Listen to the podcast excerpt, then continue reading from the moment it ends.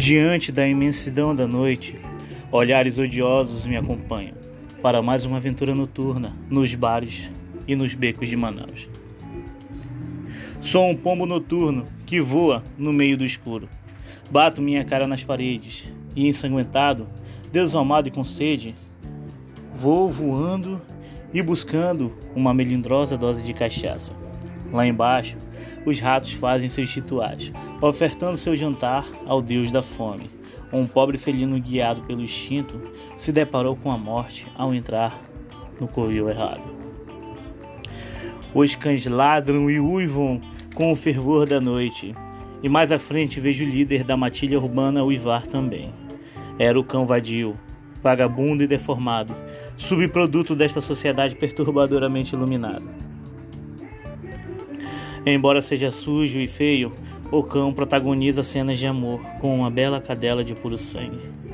A noite permite tais atos de puro pecado.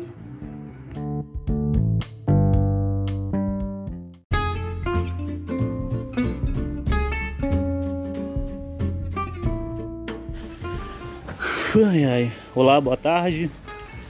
Venho por meio deste áudio agradecer a todos que ouviram o meu áudio teste ontem, um, que me passaram também um feedback muito positivo sobre o poema, sobre o podcast no geral.